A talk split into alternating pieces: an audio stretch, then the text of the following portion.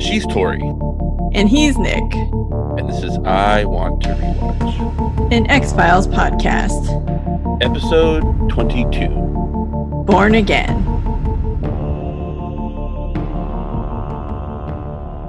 In this episode, a cop is thrown from a window, and the only other person in the room is an eight year old girl. The girl swears she saw another man in the room, and her sketch looks like a deceased police officer. Mulder thinks it might be a poltergeist or psychokinesis or maybe something else. Scully is doubtful, but she wants to find the truth before more people die. I'm kind of wondering what Mulder's something else is, because I mean, ghost or psychokinesis, like what else is there? I mean, aliens, Alien. obviously. yeah, aliens would be a hard call, though. I mean, this one. Yeah, Yeah. maybe a reincarnation. Oh, hmm. Yeah. That's an interesting premise, maybe. Yeah, it could be. It's an interesting idea. So, this episode was written by Howard Gordon and Alex Gansa. It was directed by Jerrold Freedman, who also directed Ghost in the Machine, but this is his last X Files episode directing. Yeah, and this is the last one written by Gordon and Ganza because Gansa left, but I guess this one was written before the one because uh, Howard Gordon co-wrote Miracle Man with Chris Carter, and that was because Gansa had left. But I guess they had this one in the bank. So Yeah. anyway, this one was filmed in Vancouver, British Columbia. What a surprise. Yeah. The original air date was Friday, April 29th, 1994. and it had a viewership of 13.7 million in the United States. Nice. Getting up. Yeah. So as the episode opens, um, a car pulls up to a police precinct, which is the 14th precinct in Buffalo, New York, aka the one four, because that's how cops talk. And two men in suits get out of the car and they go into the building. One of them has a bag lunch, and he starts talking to one of his coworkers, Detective Sharon Lazard, and he calls her a piece. So like sexual harassment much in there. I 'Cause he's know. like, how come the night shift gets a nice piece like you and we're stuck with it? It's like, oh, nice, okay. So anyway, she's like, yeah, well, that's the fates trying to keep us apart. And so then she leaves and she's walking down the street and she sees this young girl in an alley sitting on a box. And I'm like, there's cops like everywhere around this place. And like, she- she's the first one to see the kid sitting on a box in the alley. So she asks the girl if she's all right, if she's lost. And the little girl finally nods. And so she brings her back into the precinct. And so she's talking again to the coworker who called her a piece. His name is Detective Barbala. And he's like, You know how good I am with kids. I can get the girl to talk. And so they go into the room and they walk in and she immediately like tells them that her name is Michelle. And so it's like, Oh, okay. So then Detective Lazard leaves, which seems weird because normally you would have two cops in the room, I think, especially with a minor. You wouldn't just have one person in the room by themselves with a minor. But anyway, so he's asking her questions and he gets her last name. Her name's Michelle Bishop. And he's like, okay, where do you live? And then she just kind of stares at him because that's basically all she does in this episode, basically, is stare. And then we cut to the outside of the building and we see psh, the window explodes and we see like a body coming out. And then we cut back inside and they're like, oh my God, we heard a noise. And they run in the room and Detective Lazard runs over and she looks out the broken window and boom, Barbala is laying there on a car. He's dead. And then she turns around and the little girl is just still sitting there, just like staring into space, like nothing happened. Right. And then X Files, X Files, X Files. Yeah, her so Michelle looks so 90s that it hurts. Like she has straight hair and like a headband, and it's very like just early 90s style. Also, in this scene, like the first scene when she's on the box and in the interrogation room, she's wearing this like purple sweatshirt with flowers on it, which is actually the same sweatshirt that Samantha Mulder, Mulder's sister, is wearing in a photo that we see in the series. I don't think we've seen it yet, but later we'll see it. And she's supposed to be eight. And she's like in Okay. a playground on the photo. So she's kind of like on a jungle gym and she's smiling and she's wearing the exact same sweatshirt, um, which I just thought was funny because they probably had it from either this episode or they had it from taking the shots of Sam Mulder. And so they're just like, well, let's use it. Yeah, well, 'cause I, I think we've seen a picture of her because, like, in his case file, I think there's a picture of her, and then, and then we got a picture of her because remember he suddenly magically starts carrying around a picture of her right. in, in Miracle Man that apparently he takes with him everywhere that we haven't known about for like you know. 17 episodes. So yeah. Yeah, I don't know which I- one that was or when it appears because we do like I googled to figure out because I read on IMDb that she's wearing the same shirt and I was like that's weird. And so like I looked up all the photos of Samantha Mulder and most of them as a kid that are like the original photos from like the first and second season. She's like either in a swimsuit because I guess the Mulders had a pool. There's like one where like Kid Fox is like also wearing a swimsuit and they're like hanging out. And then there's just this one on the playground where she's got this purple sweatshirt on. So I don't know which ones we've already seen. We might have already seen the purple sweatshirt one. I don't know what the That's order interesting was. because in Conduit, remember in Mulder's like pawing Ruby's photo. Mhm. Yeah, As a she's wearing kid, a she's, swimsuit. she's she's wearing a swimsuit too. so I think, Yeah. and then those are the photos we see of Sam usually if she's in a swimsuit. And her Oh, they just did. They just. I wonder if they did. They repurpose the same photo. I wonder. That's interesting. You know, who knows? So anyway, I just thought that was an interesting bit of trivia that they just reused a sweatshirt. Yeah, I might have to go back and look at the uh this season photos that we have of her because I know in in Miracle Man when we actually get like the the child actor playing her that Mulder keeps seeing, she's dressed almost like one of the Eves, like all in red and stuff. Yeah, it's definitely Yeah. a different look. I think it might even be a different kid. I'm not sure. Yeah, but I am interested. I might have to go back and look at those photos anyway. But yeah, speaking of which, speaking of like Eve or like Conduit, you apparently can't win them all with child actors because this girl is not good. I'm sorry.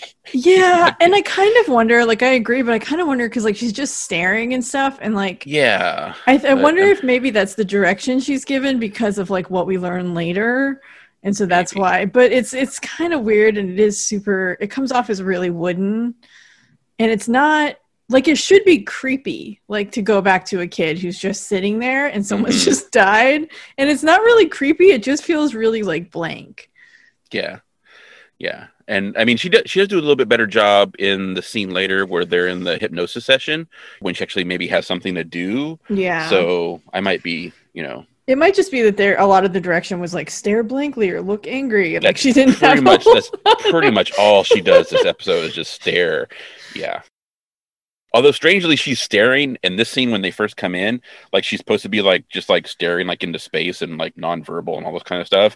But then she has this like weird little blinking thing where she's kind of like like she gets distracted in the scene when they're walking into the into the room, the two detectives. But anyway, I don't know. I just thought it was weird. Yeah. So Mulder and Scully arrive at the precinct. Um, there's police tape everywhere outside, and so they've got it cordoned off, and the crushed car is still there. So they're obviously like investigating what happened. And inside the precinct, Mulder asks Detective Lazard how he heard about them. And she says her brother is one of the cops who works on the Toombs case. I assume she's just referring to like Eugene Toombs, like his case. So and I'm know. assuming from Squeeze because Probably. Toombs didn't actually have a case. So yeah. Right, but she wouldn't have called it the squeeze case, even though I called him squeeze last week. Well, you know, maybe she Oh. didn't see that episode. She just she she only watched you know episode twenty one. She didn't see episode three. So she basically heard that Mulder and Scully deal with weird stuff. And so she kind of explains what happened. And she says Michelle was there and said there was another man in the room. And Scully's like, Well, did you get a description of the man? And Lazard insists like there couldn't have been anyone else there. I was I had just left the room. I was right outside. No one went in or out. Like there was no one there. And the department is basically treating it as a suicide. But Lazard is like, that doesn't make any sense because Barbala was not like he didn't seem He was basically a narcissist, is what it sounds like. Yeah, well, it sounds like yeah, it did not seem like the sort of person. Which, to be fair, I mean, you never really know, but it is a little, and it's weird. Like if you were gonna do something like that, I don't know why you would do it with a little girl in the room. Like that seems like the worst and most awful, traumatic way to do it. I don't That's know. That's a flex. Yeah. Yeah. So anyway, it doesn't doesn't seem right, and so Lazard Lazard doesn't buy that. And Scully asks if she really believes that the kid had anything to do with it, and Michelle says she doesn't really know what to believe, but something just feels super off. Yeah. And Mulder's like, most people open windows before they jump out of them. Right. just like jumping through the glass makes it's just again everything about it is super not how someone would do that. Yeah. So then Mulder's working with Michelle and a digital sketch artist, and Michelle is describing the man that she saw in the room. And so, like, what you know, what color skin would he have, and what, what was his hair like? Was it long or short? And was it was it dark like mine or light like yours? Although they don't really lighten it like hers in the picture we get. But anyway, and then he's like, "Oh, did he have a mustache?" And she's like, "Yeah." So then Mulder kind of whispers to the guy to make like a jokey mustache to make her laugh because she's basically just like monotone, like flat face, no affect, no nothing. And he gives him like a big curly mustache and she giggles. And then the computer like goes, and then this normal, like 70s mustache pops up. And they're like, oh, that was weird. I didn't even push the button or nothing. And then Mulder's like, did he have a mustache like that? And she's like, yeah. Yeah, she does get really like, like her face just drops though when that photo mm-hmm. comes on. Yeah. So meanwhile, Scully's interviewing Michelle's mother, Judy Bishop, and she's basically asking like how did Michelle even get downtown to where the police station is? And Judy says when she got home that day, the nanny was locked in the wine cellar. And so she has no idea what happened except that the kid locked the nanny in the cellar, I guess. Um, and so Michelle's gone through four nannies this year because she's just like Scully's like, What's the problem? And she's like, Michelle is. She's like a disturbed child. And she says sometimes Michelle scares her. Like, she doesn't have friends. She hardly ever smiles. Michelle sees things that aren't there. She hears people yelling sometimes. And so she's she's worried about her daughter, but also like she's clearly not super easy to take care she's of. Creeped out by her own daughter. She is a little creeped out. And so she takes Scully outside and they have like a pool, but it's been covered. And she says when they tried to teach Michelle to swim, she would scream like anytime they got near the water, like bloody murder. And she's divorced from Michelle's father. So then Mulder brings Judy the sketch that Michelle created and she asks if she knows who it is. And Judy doesn't recognize it, but she did mention a friend, Sheila. And so Judy tells Mulder that that's Sheila, Dr. Sheila Braun and she's a developmental specialist that Michelle sees twice a week. So at least like she's doing something for her kid because that, you know, she's not just like my kid is freaking me out. She's actually trying to get her help. And Michelle's watching them from a window above and she tosses down this origami bird. And then Mulder asks the other officer if he can give Scully a ride. And Scully's like, We have an autopsy at seven, Mulder. And Mulder's like, Yeah, that's your department. yeah, like, I don't need to see that. So he's going to go interview Michelle's psychiatrist. And before he leaves, he tells Scully to check the body for burn marks because psychokinesis is usually associated with an electrical charge. So if that was part of the thing, if that's what killed him, then it would show up on his body. And Scully's like, oh, mm-hmm, okay. And Mulder's like, well, how else could a 60 pound girl throw a grown man out the window? of course it's psychokinesis because that's how Mulder's brain works. Yeah, and then, well, they never talk about it, but we assume they're figuring out that like he went through the window, like we saw, that he went through the window backwards, right? And, and imagine they would be looking like you know for cuts and whatever if he went through a window. So they maybe they know that much already. Yeah. But I was just excited because it was like he was like, oh, it's a, it's like a little blue origami bird, and it's like, oh, it's like a hawk or like a falcon, and I was like, blue falcon. Shout out to blue falcon. Um, no dynamite, but oh well. So yeah.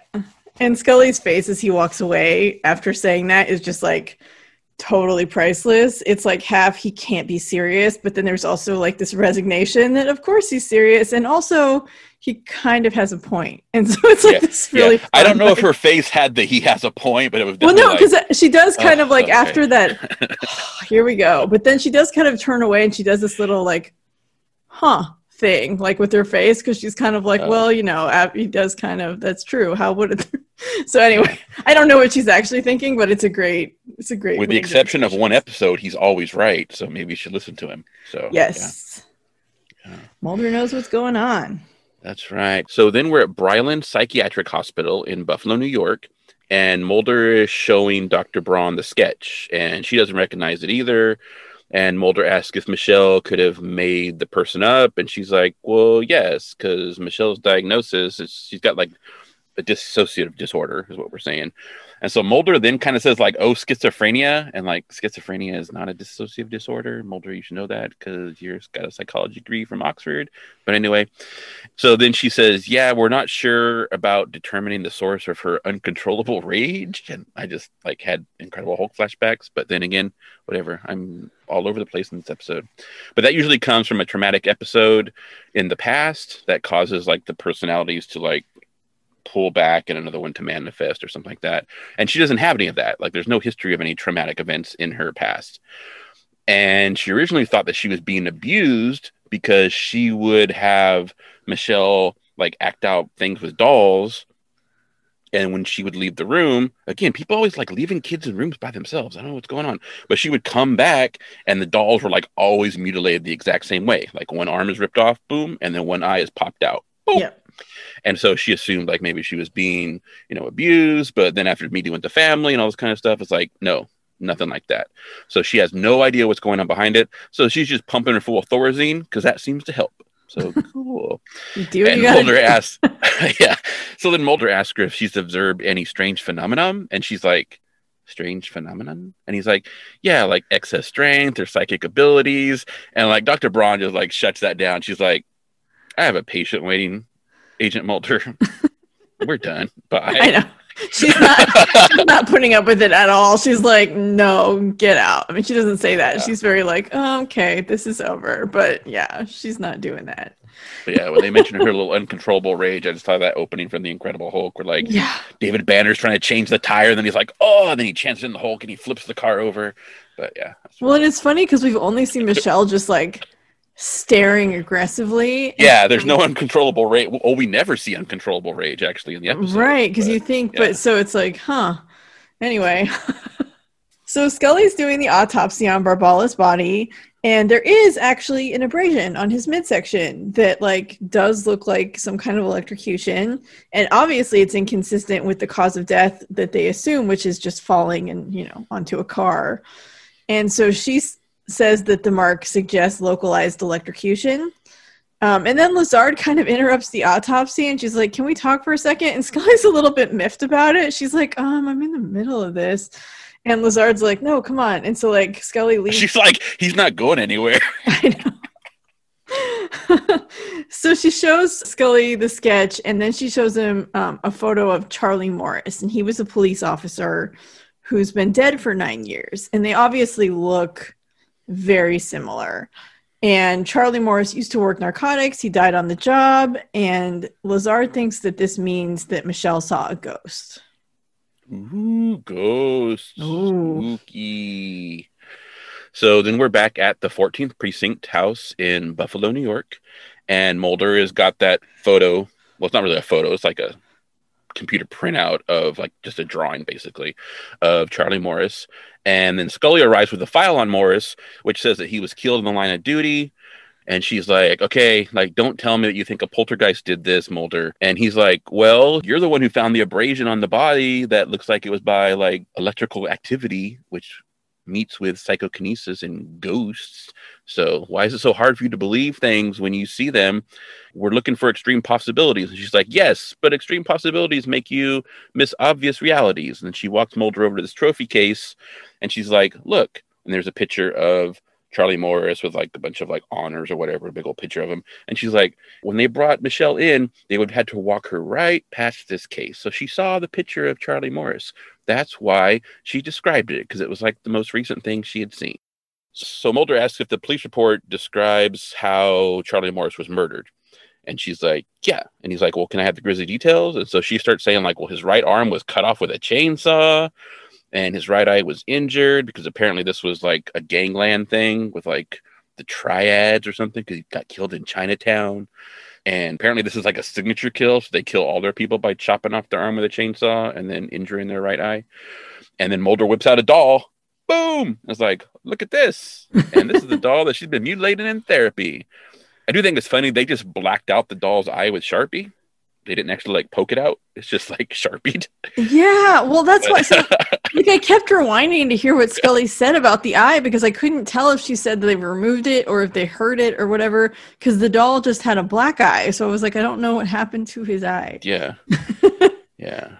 So I assumed it was like maybe he was like shot through the head in the eye, maybe. Or, I don't thought so know. too, but later we learned no, so I don't know. Yeah. Well, apparently he had lots of things done to him. He So- did, yeah. Yeah.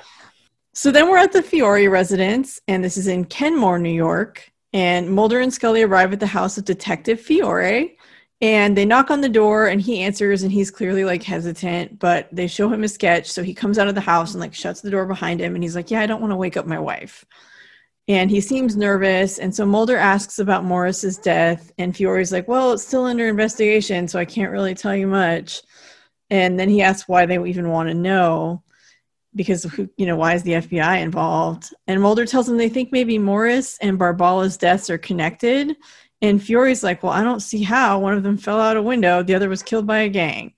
And so Fiore thinks that Morris was randomly grabbed by the gang that killed him, like he was just a cop in the wrong place.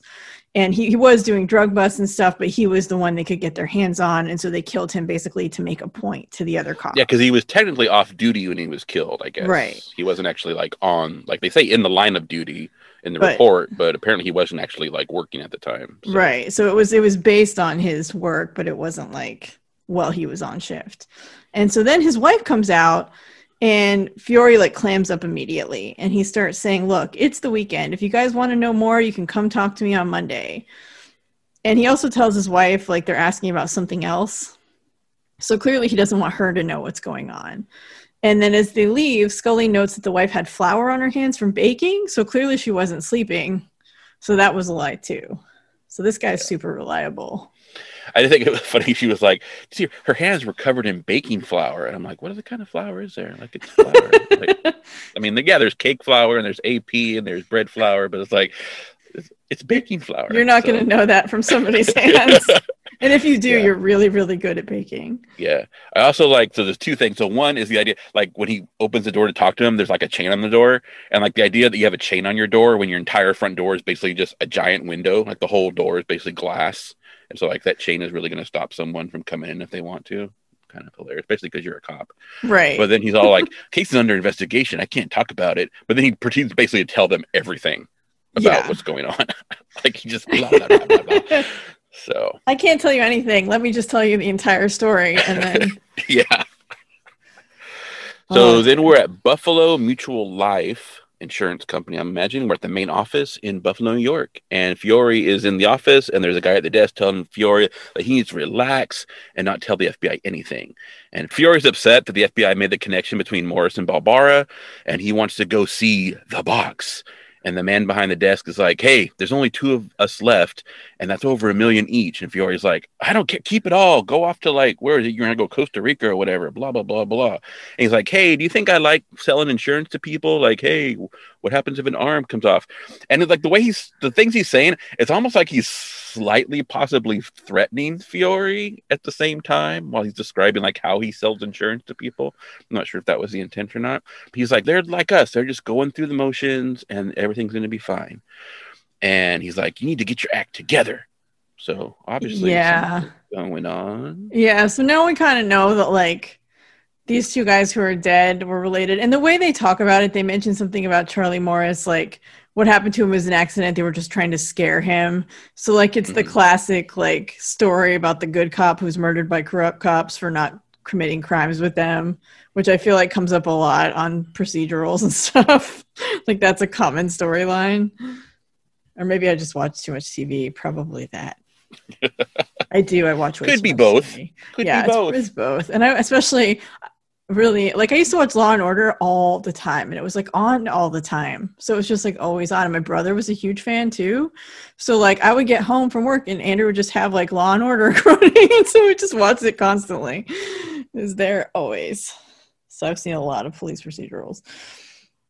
So it's later at night, and the insurance guy is walking down the sidewalk, and there's like a bus. It says it's heading downtown on the front of the bus, and it comes around the corner, and he's at the bus stop, so he gets on, and then the bus like drives down the street, and then later we see him get off at a stop, and as he's getting off the bus, his scarf like magically flies up behind him, and, Yeah, like- almost as if almost as if a string were pulling it strangely. yeah.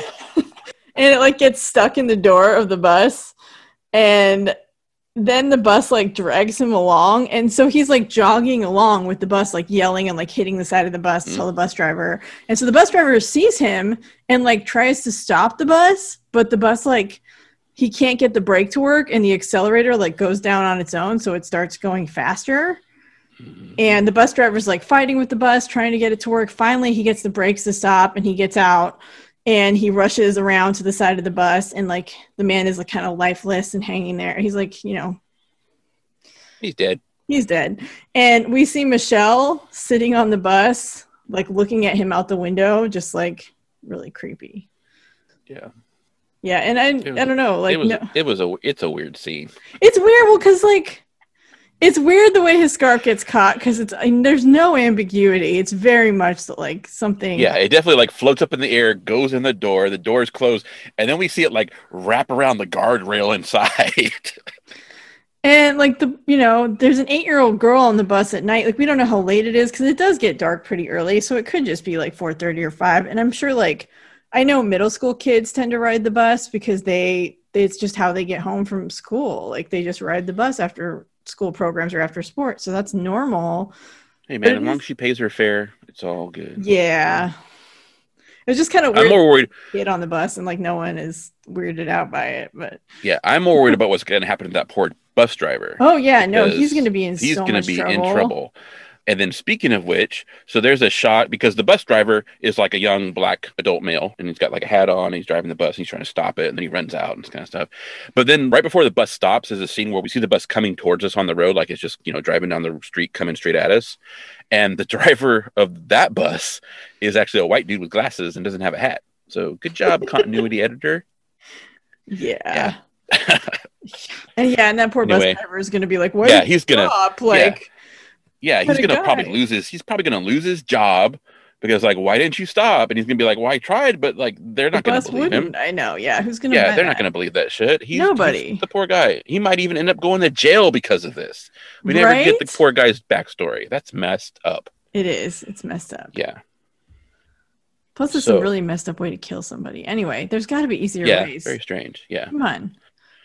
And like I don't know. I would think that he'd be like dragging. He's pretty much still standing up when they find him. Like so even though the bus was like zooming along, he didn't like I mean he's wearing a scarf. I assumed it would stretch and he would but anyway. Shoes probably aren't scuffed or nothing either. But Yeah.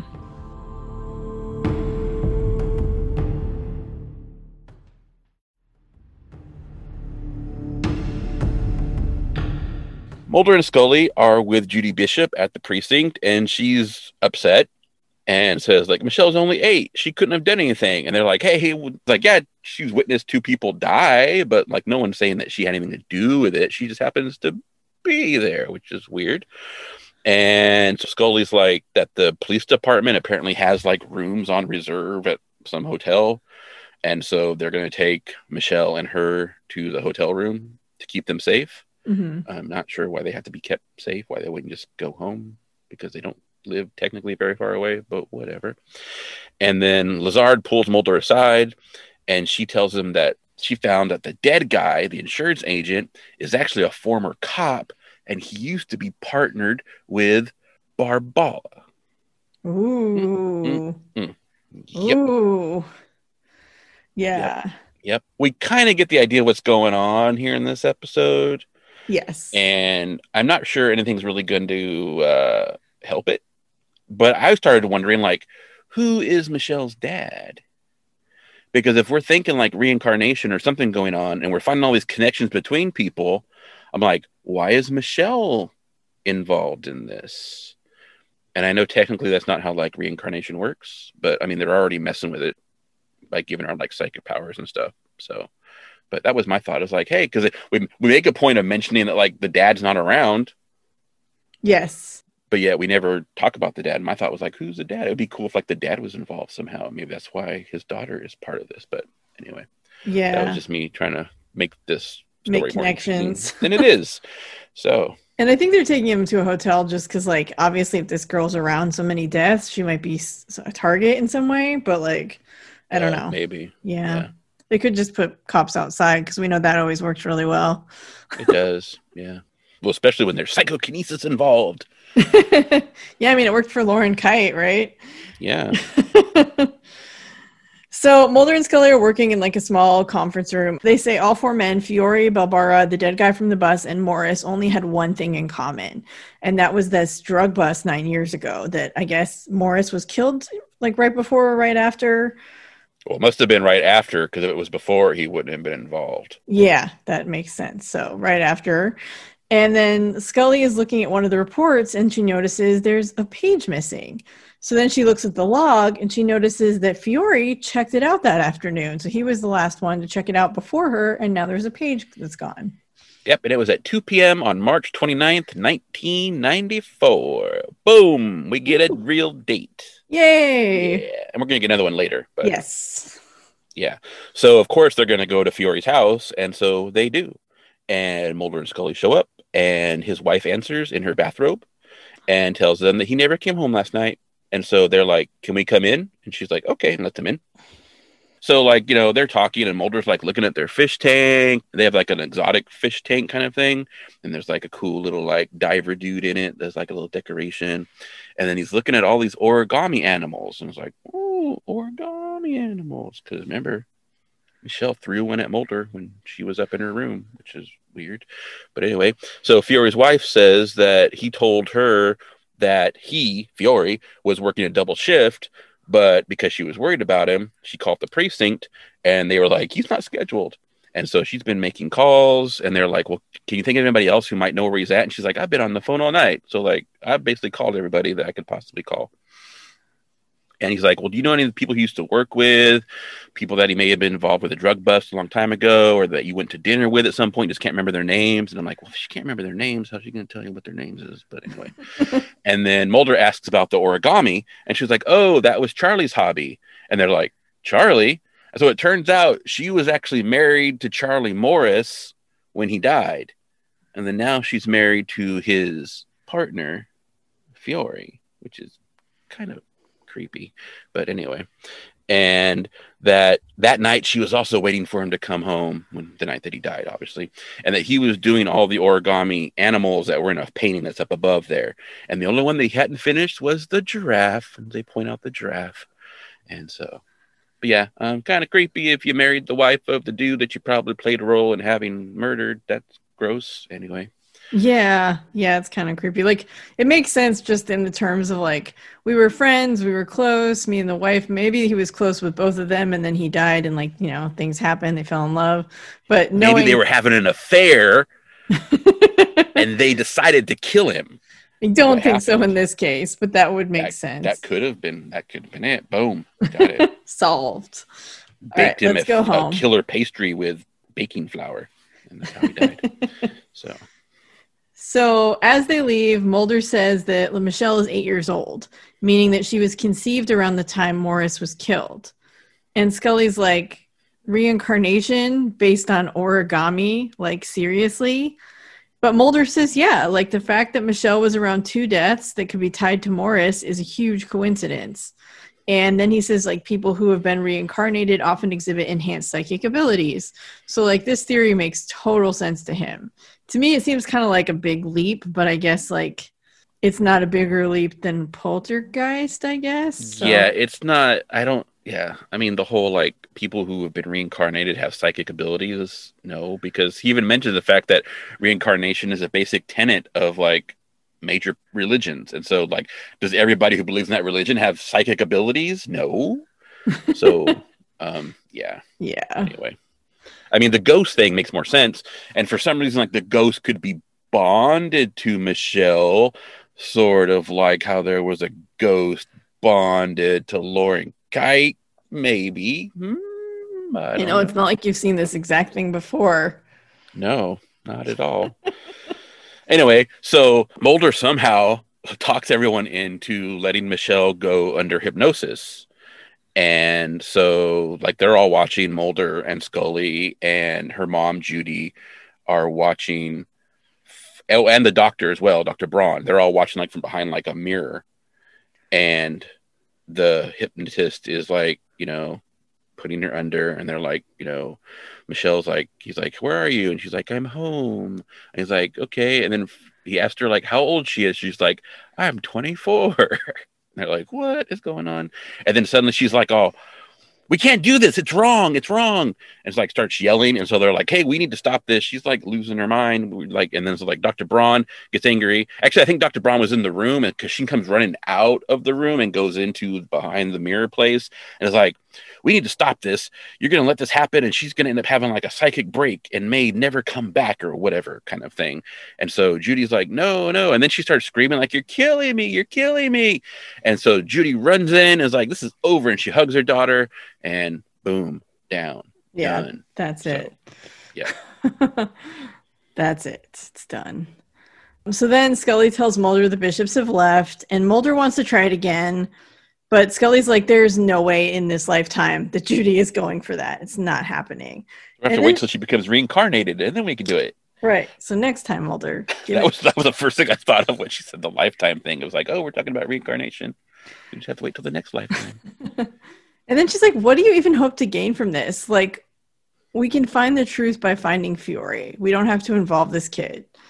And Mulder gets heated and he insists, like, it's clear the girl is Charlie Morris, which again, I don't think that's clear, but it's clear to Mulder. So no, it's not. Scully says even if we convince Judy to do another hypnosis session, no grand jury is going to admit any of this as evidence, let alone the fact that Michelle is Morris reincarnated. So we won't have an actionable case. So, like, we need to follow the leads that will help us, not the leads that are just going to not go anywhere. Yeah, and Mulder argues that like hypnosis is like a valid means for like healing. I think he says that actually in the next scene that we're going to get into. And I'm I'm wondering like how much of that is like his own personal bias because we know Mulder undergoes hypnotic regression to deal with you know the abduction of Sam or the Yes. disappearance of Sam. Let's not lead the witness here by using the word abduction. so, um, but yeah, the disappearance of his sister. So I wonder how much of that is like personal bias. Although I Yeah. really doubt they thought that much about it when they were writing this episode. Probably So- not, but yeah, I could see him having a Yeah. really strong bias for that. Yeah. So then we're at the FBI regional headquarters in Buffalo, New York, and Mulder is watching the. Cause I guess they videotaped the session as well as I think there's also audio cassettes. Like he's watching a video, which apparently doesn't have sound, I think, but then he's listening to audio cassettes. I could be wrong. I don't remember exactly. But anyway, it's like some black and white TV thing, and he's watching it, and he's doing like voiceover as he's taking notes on the video, talking about how reincarnation is possibly the most likely explanation. And then on the tape, Michelle starts to say she's 24. And then right at the point where she starts screaming, we can't do this, it's wrong, the tape like glitches out. And then it jumps into the, we can't do this, it's wrong. And so Mulder rewind, he does it again, there's something on there. And so like he does it several times, and it's like that same glitch is there. So it's not just like something was on the tape, it's on the film or video, probably video, I imagine. So my like enhance, enhance, enhance. and I'm thinking, you know what's coming. It's Howard Graves. Oh right? no. It's Howard Graves. Yep, definitely Howard Graves. Howard Graves. Or maybe, maybe it's Howard Graves and Charlie Morris. Howard Graves and Charlie Morris are ghosts, but together they're making sure the bad guys are the ones who stay dead. Tonight on Fox Movie Night. That's what's going on. Right here. They're teaming up. I Yep. would watch that. I would watch that. Howard Graves and Charlie Morris, both killed before their time. Now they're Yeah, out to get or revenge. maybe Charlie Morris is really Howard Graves, although he doesn't look like him, but you know, Yeah, and I don't think the timelines line up because Howard Graves was kind of old. So that's true. Yeah. That's why I meant by he didn't look like him because he was like bald and everything. So yeah. Oh, you were thinking Charlie Morris had like a second family? Second well, I was thinking, yeah, like he had- was living like a second life. Yeah, he was living a separate life, and so yeah, he was doing that action. I mean, could be, maybe, I don't know. we need extraordinary evidence to prove this. So yeah, so Miss Fiore is at home and she's on the phone with someone. Clearly, her husband is not back yet because she says something about how like she wants to stay home in case he comes home. And then she hangs up, and so she like starts turning off the lights and going upstairs to bed. And she's like on the stairs when there's a knock at her door. So she races down the stairs, and she's like, "Tony, Tony!" And she thinks it's her husband, and she opens the door, and then no one's there. And she looks around outside, and she's just like, "What?" And then she looks down at her feet, and on the welcome mat, there's this little origami giraffe. And of course, that's the only animal that Charles Morris never finished from his collection that he didn't finish Yeah. before he died. And now it's there. So she kind of picks it up and goes back inside. yeah. Weird. I was like, oh, it's Edward James Olmos because like in Blade Runner, he like does origami stuff. Anyway, I've never seen Um, Blade Runner. I'm just gonna link this to like every movie I can think of or TV show is what I'm gonna do. So because they're more interesting. Anyway, so we're back at FBI regional headquarters in Buffalo, New York, and there's a video expert with Mulder and Scully, and he's telling them like you can bring out the image in the static that was recorded, like it wasn't added later. Like it's definitely like on the tape. It was definitely recorded like live in camera. So while they're doing that, Lazard found a copy of Charlie Morris's autopsy report because I guess Barbala made digital copies of all the stuff on hard drives, and so they actually, since that file is missing or that page of that file was missing, they got a digital copy of his file. So he actually was a slightly good cop, at least, if you knew he was a bad cop, and and like sexually harassed people at work all the time, but he kind of like at least kept good records.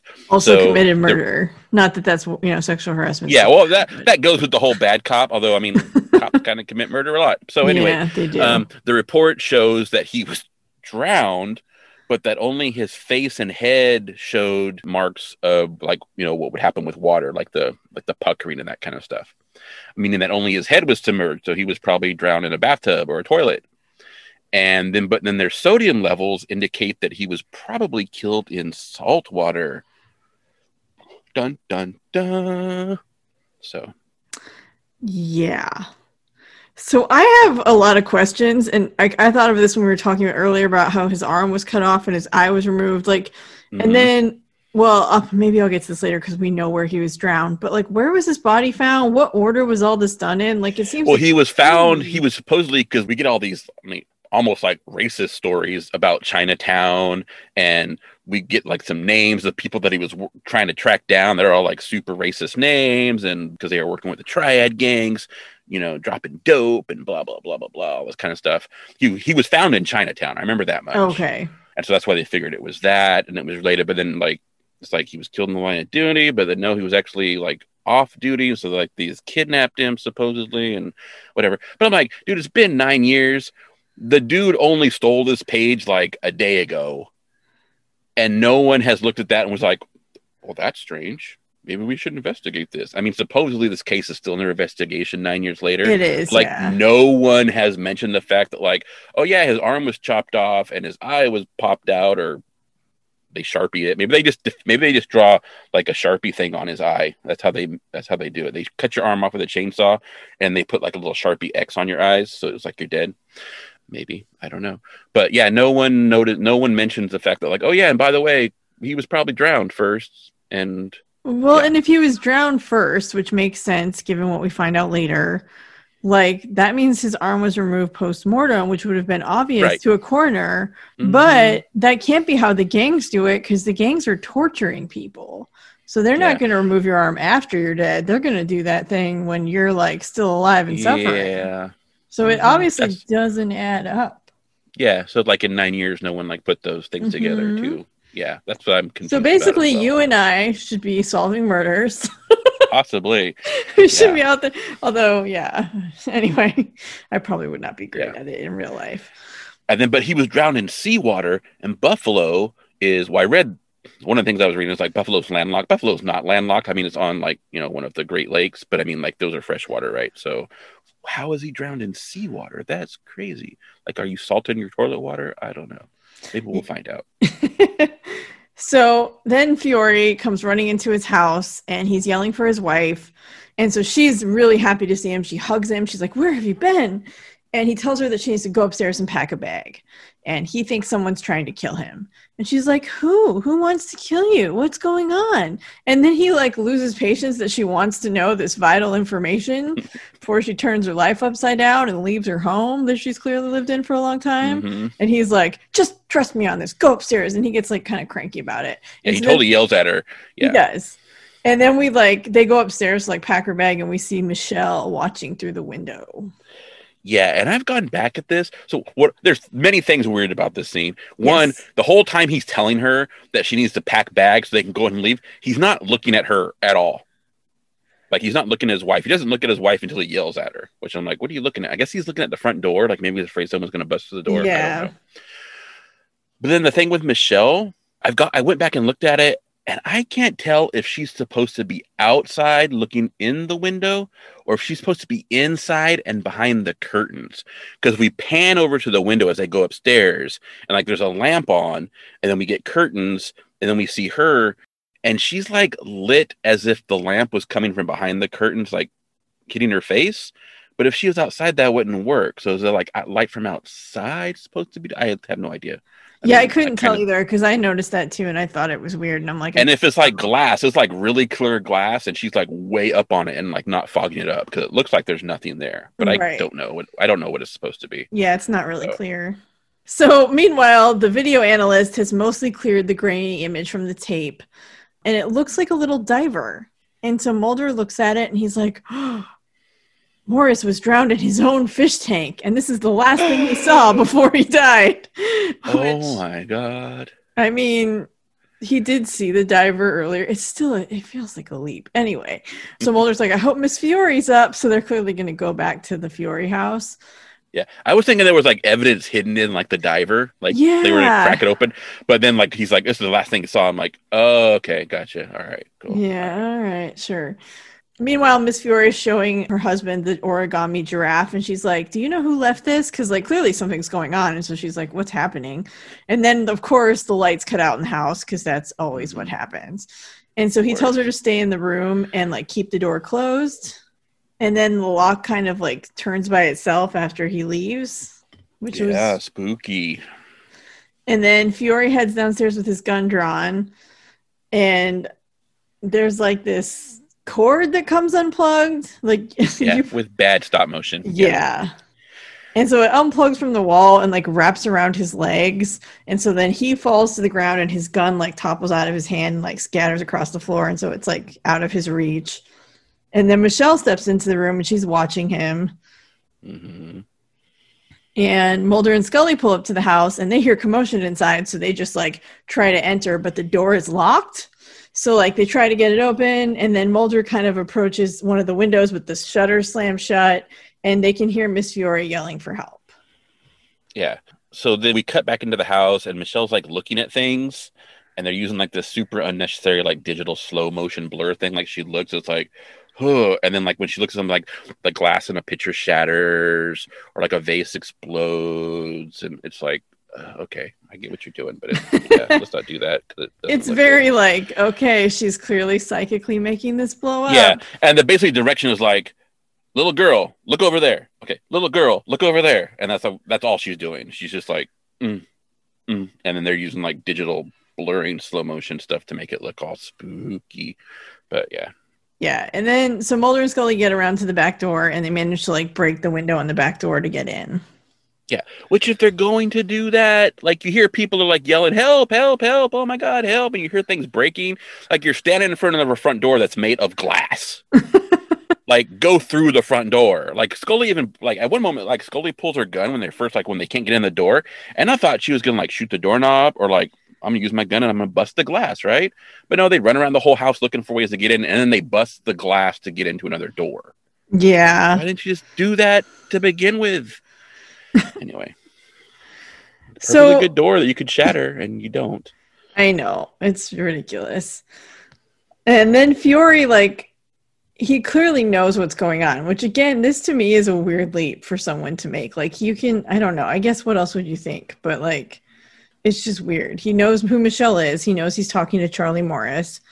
And he immediately just says, like, look, they were just going to talk some sense into you. All you had to do was take the money. Why didn't you just take the money? That's all you had to do. Just take the money. Leave the like, cannoli. yeah. Take, no, you take the cannoli. You take the cannoli. Leave. You leave the yeah. gun. I think, yeah. Yeah, I haven't, but you take, I haven't seen you take the cannoli. Definitely. In yeah. a long time. It's been a long time. but yeah, take the cannoli. Oh man, now I want a cannoli. Oh, sounds so good. Anyway, um so then Mulder and Scully like they split up because they've come in the back of the house. So Scully heads upstairs and Mulder heads for the living room. And Mulder sees Michelle standing over him, standing over Fiore, and she's like, This won't make it right. Whatever you're gonna do, it's not gonna make it right. Yeah. And then upstairs, Scully is like going to the bedroom and she sees his key on the floor because there was like a key in the door. Like when he left originally, there was like a key in the keyhole under the doorknob. And then like, as he left, like it like spookily like turned and locked the door. But apparently now it also like jumped out of the lock and it's on the floor. So Scully picks it up and lets Miss Fiore out. And they both run downstairs. And Fiore's on the ground and like Michelle's standing there and she's like hit him like with like magically hit him like with her special powers, like like fireplace pokers have come and hit him in the head, and she's like throwing trinkets at him. and it keeps missing. She has bad aim. I would be like, just come back around with a poker and stab him. Done. Right. Anyway, Yeah. but yeah, and so Fiore tells his wife he's sorry. He knows what they did to Charlie because she runs up, you know, because he's laying on the floor with like I think he's got like his head's cut when the poker hit him in the head, and he's like, "I was a part of what happened to him, and I never said anything to you, like." Because I didn't want you know that I married your husband, basically, and I just wanted to take care of you. And who was going to take care of you if Charlie was gone? So apparently, that's why he married his partner's wife, is because he was really worried about his wife and wanted Yeah, to make sure that she I'm was taken care of. yeah. And then the fish tank starts like shaking and it gets super bright inside of it. Like the light is like they've got like a dimmer on it, but they turn it up to 11 and it gets super bright inside the fish tank. And then like more glasses breaking around different places in the apartment. And like the s- ceiling starts to like come apart for some reason too. And then Mrs. Fiore is like, please don't hurt him anymore. And then they have like a staring contest. And then Michelle turns around and she looks at the fish tank and it boom, just the fish tank explodes and there's like little fish we assume fish everywhere and like the gravel and of course glass and water goes everywhere and then scully walks over and picks up the gun that's at michelle's feet and we don't see michelle we just see her feet because she just like basically like turns around and walks away and like like let her walk away. I and when the gun gets picked up and it's like what's going on? Like you're just letting this little girl just i just like wrecked your house and i'm just gonna leave. Bye. See you later. Yeah. And also, like those poor fish. Like, get the fish, get them in some water. Someone do something for the fish. Yeah, I don't think they cared much about. I'm not sure the people writing this actually even thought about the fact that there would be fish in there when it exploded, and like you got to worry about the fish because No, because they only it's the cool effect, you know. But yeah, yeah. my first thought was like, help the fish. So Scully, get a But that's the bowl. thing, like, weren't those his fish? Like, I get that he died in that thing, but like, weren't those his fish? Like, why would you Probably. blow the aquarium up? Like, why would you do that? When didn't you maybe care about those fish at some point? I mean, maybe they were his wife's fish. I don't know, but like, I get, you know, he died there, so obviously that's not a cool place. But then also, also, like, in nine years, you don't talk your wife into getting rid of the fish tank where you know her husband was murdered. Like, you don't like want that. Like, get that out of your house. You don't want that. You just gonna keep it in your house for like nine years. Yeah, maybe she was really reluctant though, because like if he really loved it, like she wouldn't want to get rid of it. Maybe. But if he really loved it, why did he explode it? I know, I know. It's yeah, it's mm, And then mm. yeah, no one goes to like save those fish, which we're assuming were like expensive fish. yeah, they looked like but- nice tropical fish, and they can live a really long time, and like I don't Mm, know, Not anymore. not anymore. No, they can't. no, I would I would say no no those fish oh can't live a long time. I think I, I think they die somewhere around the March April barrier of 1994. Yeah, and I mean, I'm sure in real life no fish were harmed, et cetera, et cetera. But still, like, Yeah. just in universe, this stuff always bothers me because I'm like, come on. if that happened to my fish tank and I had a nice fish tank, I'd be like grabbing bowls. Yeah. I know they need salt water, but I'd be doing what I could until I could Mhm. triage the situation. There's probably salt in the kitchen. You can make some salt water. Yeah.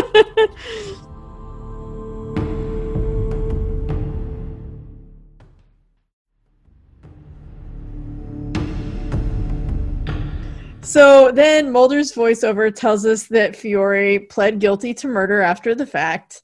Or I, th- I don't think it's murder after the fact. I think it's like, but basically helping with murder. Basically, you know that the person was murdered. You helped hide the body. Yeah, kind of I would probably just say like Fiore pled guilty to a bunch of stuff. Yeah, and like grand larceny, obstruction of justice, basically a ton of stuff because he helped hide a body and cover up a murder. And then we see Michelle in a pool, and she's, there's another kid, and they're both swimming, and there's an adult. She's like a swimming teacher. Maybe And- that's the lady who was locked in the cellar. Who knows? But Mulder has a voiceover because he's stealing Scully's shtick now. And he tells us that Michelle claims no memory of the preceding events. And both Judy and Dr. Braun have declined any further hypnosis. But basically, things have kind of gone back to normal for her.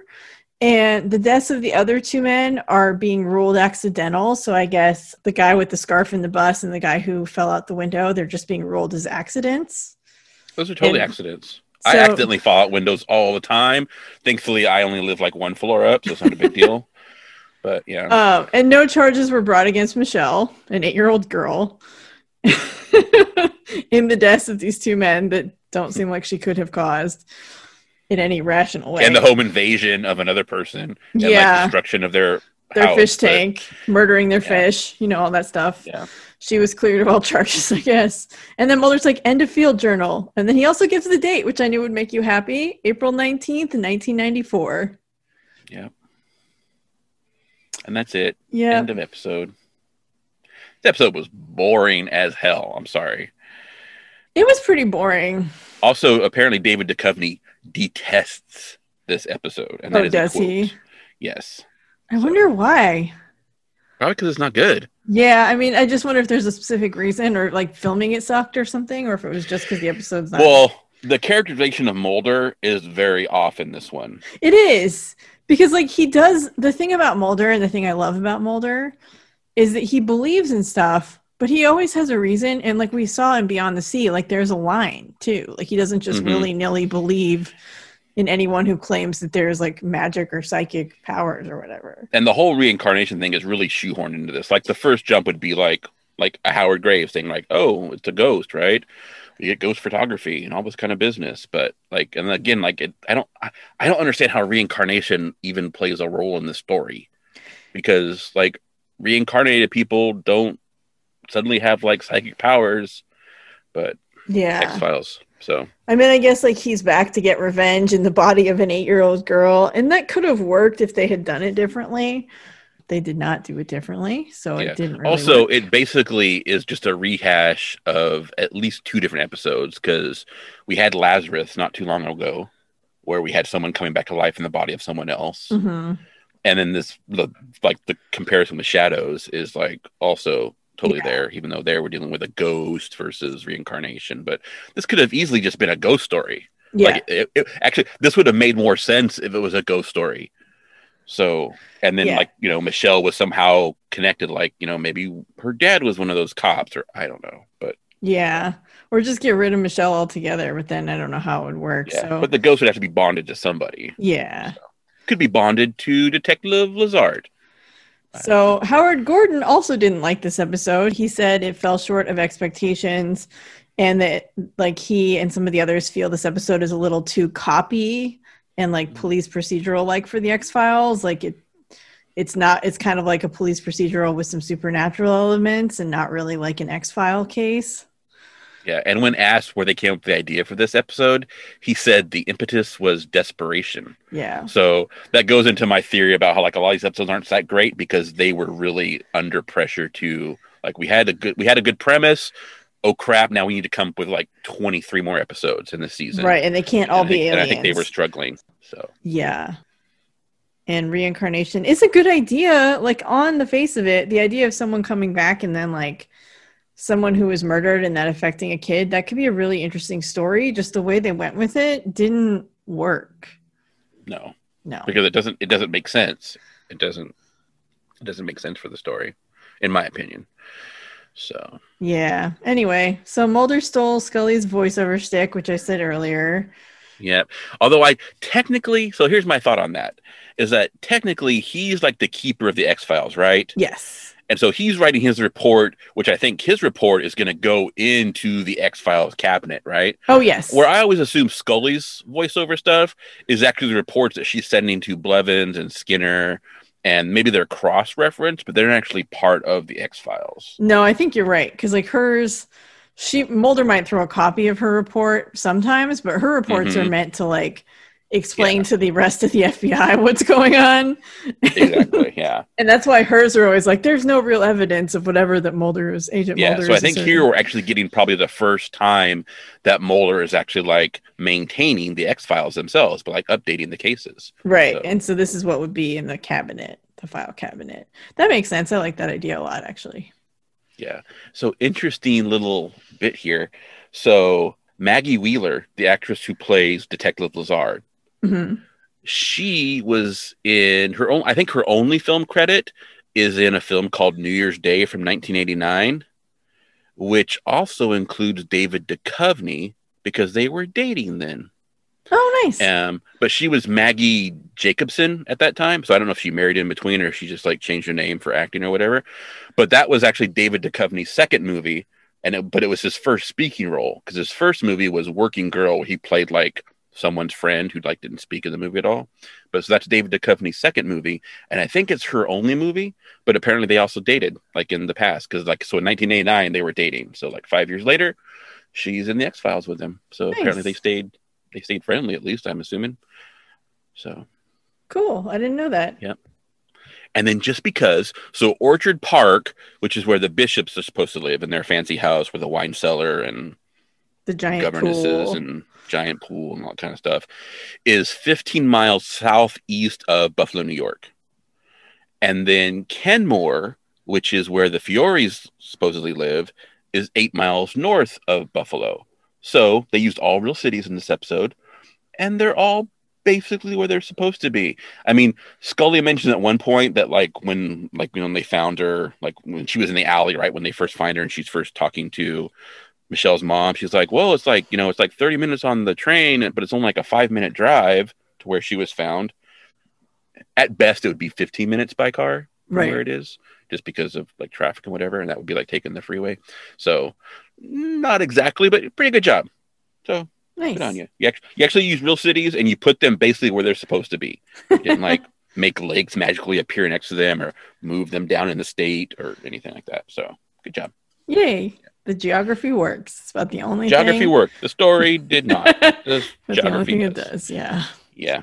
Oh dear. Oh dear. Speaking of which, join us next. No, wait, that's not what I say right now. Speaking of which, let's talk about the uh the ratings for this episode. Yeah. Um. Hmm. Hmm. Just be brutal. Do it. Yeah. I mean, I agree with you that like Mulder's weird in this episode. Scully is good, but that's just because like Scully doesn't usually believe Mulder anyway. so like that's normal for her. I feel like Mulder was there were a lot of leaps made in this episode, not just by Yeah. Mulder, but by like everyone. Like, how did Fiore know this little girl is his dead friend? Like, that is such a huge. I mean, I get that you can put the pieces together that someone's coming after the people who killed George Morris. Like, that's obviously happening. He and insurance dude already figured that out. But like, I don't know. Then a little girl's in your house and things are exploding, and that's exactly where you go. Like, it just. I mean, again, where else would you go? But also, I don't know if I would get there. Like, I feel like that's just kind of a a weird thing to jump to right away. Yeah. I also feel they could have used Detective Lazard a lot better. She Yes. basically was turned into like evidence courier. Like, oh look, I found this. Oh look, I've got this. Oh look, I have this. Like that's basically what her whole point ended up being. Like Mulder and Scully would be talking and she would just like, Oh hey, look what I have. I found something and it'd, like bring it to them. So yeah, so she's kind Yeah. of doing all the work, really. Mm, there we go.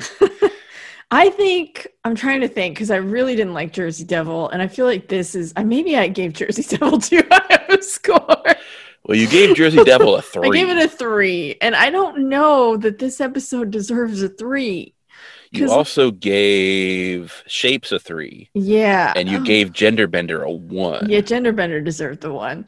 and Genderbender those are your lowest. zero. You gave Um, Ghost Machine a three and a half. Okay. So, So maybe it, it is kind of a three ish on my scale. I don't know Okay. what's, I don't know, because it's not, I mean, it's not the worst thing in the world. I probably wouldn't watch it again, and I probably wouldn't watch it on a marathon. I'd be like, oh, this episode, never mind. I'm Yeah, going to go watch Star Trek. it's literally boring. Yeah, and that's how I felt about Jersey Devil too. Like I felt like Jersey Devil had some interesting ideas, but then it just at the end I kept waiting for it to stop because I'm like, okay, we get it. Let's stop now. Yeah. Well, Jersey Devil also had the advantage of we had like one, if not two, very engaging side characters. Yeah, it Right. did. It had, we had like- because we had Part Ranger Pete and we had Mhm. Dr. Diamond. yeah. So there was that. And then also it had it had a good idea. Like I mean, they totally like took the name Jersey Devil and like misused it. Kind of like how they're misusing um reincarnation in this episode. but, but but like none of the character like Detective Lazard is probably like the most interesting side character, but then she's not given anything to do. Yeah. So aside I from think like you're talking me evidence. into it too. I think maybe this was because like it's just at least Jersey Devil had like the Scully dating. I feel like that was a really important character Oh, see for that I was like I could have done I could have done without Well, I didn't need the date, but I liked I liked what it did for her character development in terms of I'm choosing my job over this nonsense right now. And this episode didn't really have anything for the characters. It didn't really move them in any way. They kind of are just where they always are, which is fine. Again, not every episode needs to do that. But like if it does that and the rest of the episode kind of sucks, I can kind of give it a little more of a point. Whereas here, I feel like it just, eh, eh. Well, and also we had we had like Conduit had the kid was good. You know, we had a we we had Eve the the girls in that were like awesome, right? Yeah. And then this one, the kid is like, Ugh. I mean, maybe she is a good child actor. They Yeah, so I actually- do. Interestingly, I looked up what she's done because I was curious. She was 10 when this was filmed. She was born in 84. Okay. So she was a little older than eight. And since then, she is currently and has for like the last decade been one of the main voices on the My Little Pony cartoons. So she does like three voices for that cart for like Friendship is Magic. So she does a lot of voice acting. so she's doing voice acting now. Okay. It seems like that's mostly what she's doing. I'm going to guess, and I'm going to just say, giving her the benefit of the doubt, that the direction on this episode was not good for her. Like, they basically probably told her, like, stare menacingly or just stare blankly and look. She whatever. also, I mean, it may also be possible. Like some people, some people can act and they're also good voice actors, right? Because voice acting is a thing. It's not Oh, just like yeah. reading a script. It's a Voice skill. acting is definitely a thing. Yes. And some people can do both, but some people like there are actors who cannot voice act. Like you hear like, you know, like like, you know, stars that are like, "Oh, and we've got this animation starring so and so." And you're like, that's just them. That's not the character, right?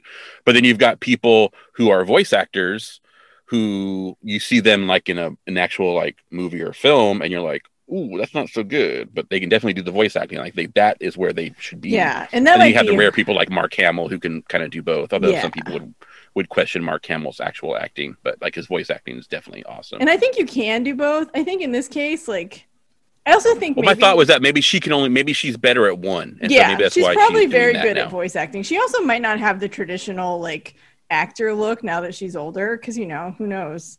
Act, you know, Hollywood tends to want a very specific. Yeah, thing. although I mean, there should be all kinds of people. there in- should. because there are all kinds of people oh, in the world. should. So Unfortunately, the Yeah. reality of casting is probably much different than what should Yeah. happen. Anyway, this is a long way of saying I think I'm going to give it a 2.5. ooh, two point five. Yeah, I'm gonna give I'm gonna give it a little more than two, but like I don't think it's quite up at three because I think even Jersey Devil had a little more going for it. I thought I'd had you talk down to two, but I lost half. so No, two point five. That's pretty. Yeah. That's, that's pretty good. I'm going with a one. Oh wow. Okay. episode. Yeah. So the only other episode I gave a one to was Shadows. Hmm. Did you give Shadows a one? I gave Shadows a one. Oh, wow. Lauren remember that. irritated the shit out of me. Like the story itself wasn't that great, and then as as a character, she just I just I hated her. I have since adjusted my rating of Shadows. It has gone up from one because I was I realized I was I was definitely doing some some hating on that episode. So, but this one this one definitely like it doesn't even like Shadows had good ideas, whereas this one I don't even know that it has a good idea. Yeah. I mean, it had the, the Shadows idea. Well, and that's the thing too. Like, it does have a good idea, but it's a, it's an idea that basically was already in an episode, so it doesn't. Right. Yeah, it's just it's just a copy. It's just like a cut and paste, which is one reason why I also think I gave Darkness Falls a lower number because it was basically just a cut. It was basically lifting ice and just changing the monster. Basically, change the location, change the monster, and you've got the same story. Basically, is what they did without maybe not so much like who's infected kind of business, but to me that was it was basically the same story. So that's one reason why I gave Darkness Falls a lower rating too. totally. I try to I try to be consistent in my hatred of episodes. so I'm all over the map, but like I'm really I'm an emotional viewer, and so for me, like if you can hit those heartstrings or like really give me that feeling of like, oh my god, I love Mulder and Scully, then you can get away with a lot. But if you can't Yeah. do that, like this episode, then you can't really get away with it because I'm don't want to be there. well, I think our listeners would probably agree that I'm also an emotional viewer. I just have like a it's a one tone where like I, if you I, if I hate it, I hate it, and so that's what gets me. Like if you make me hate you, then I'm gonna hate you. Yeah, So, and that's totally fair too. that's fair. And yeah, this episode is just not not amazing, which is too bad because like I feel like reincarnation there's a lot of potential there. You could do a lot of things with it.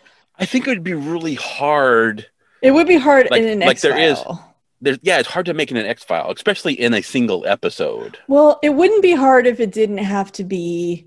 The problem with the X Files is there has to be some sense of urgency and like some danger or murder or something Yeah. going on.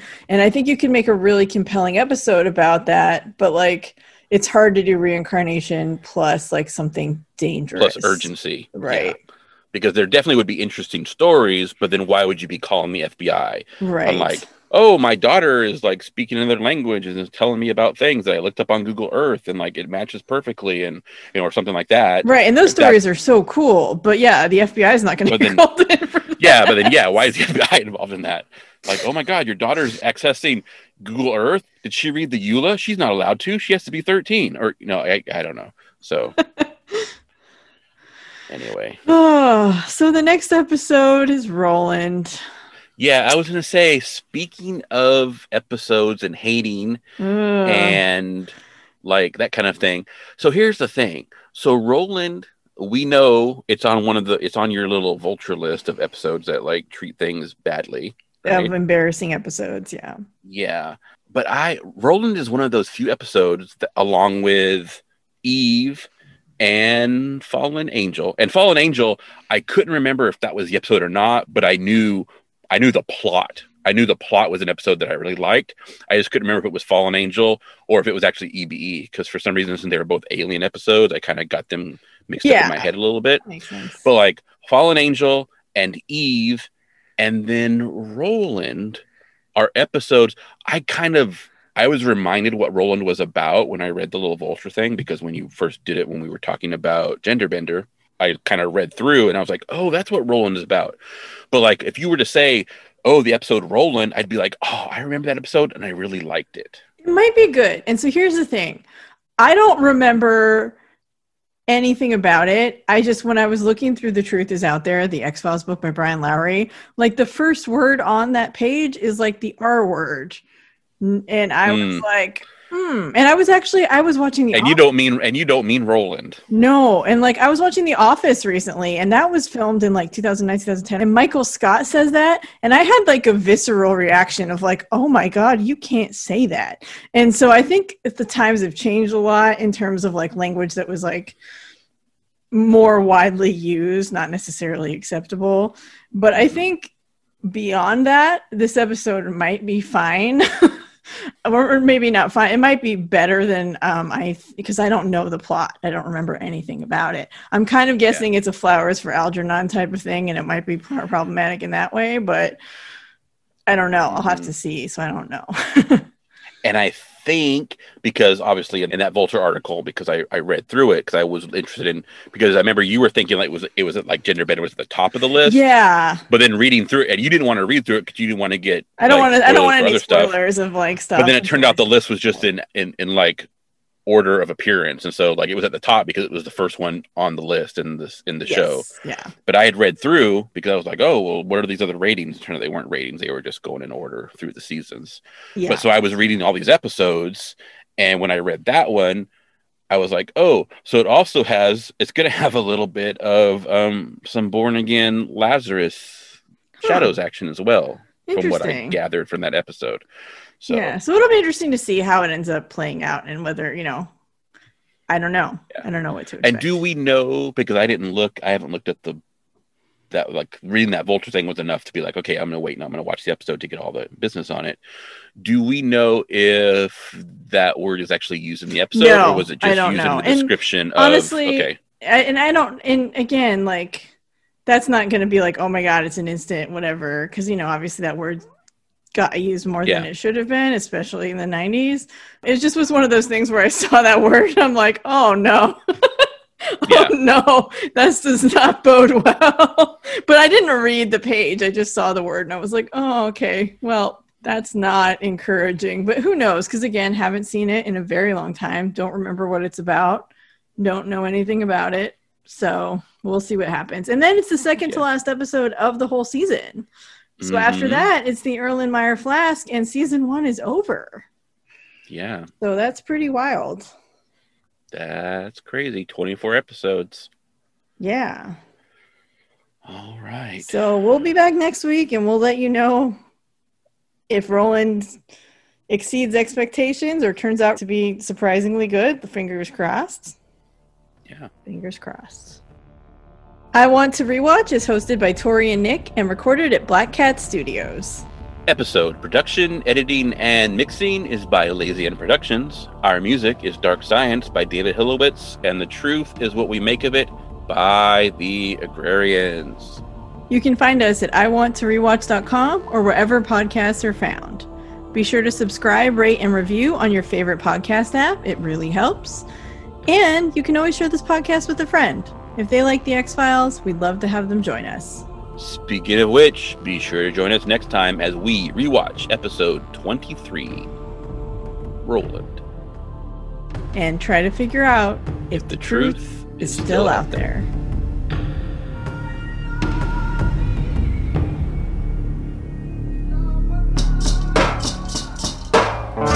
The truth is what we make of it.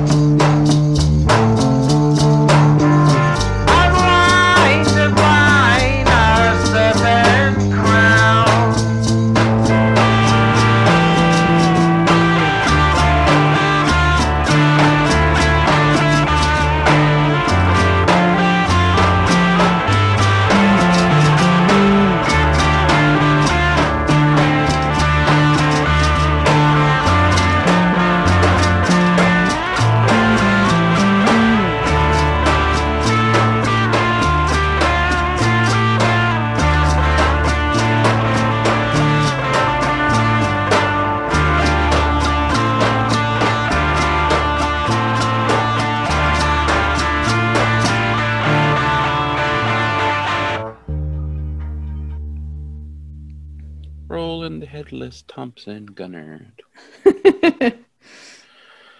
Anyway.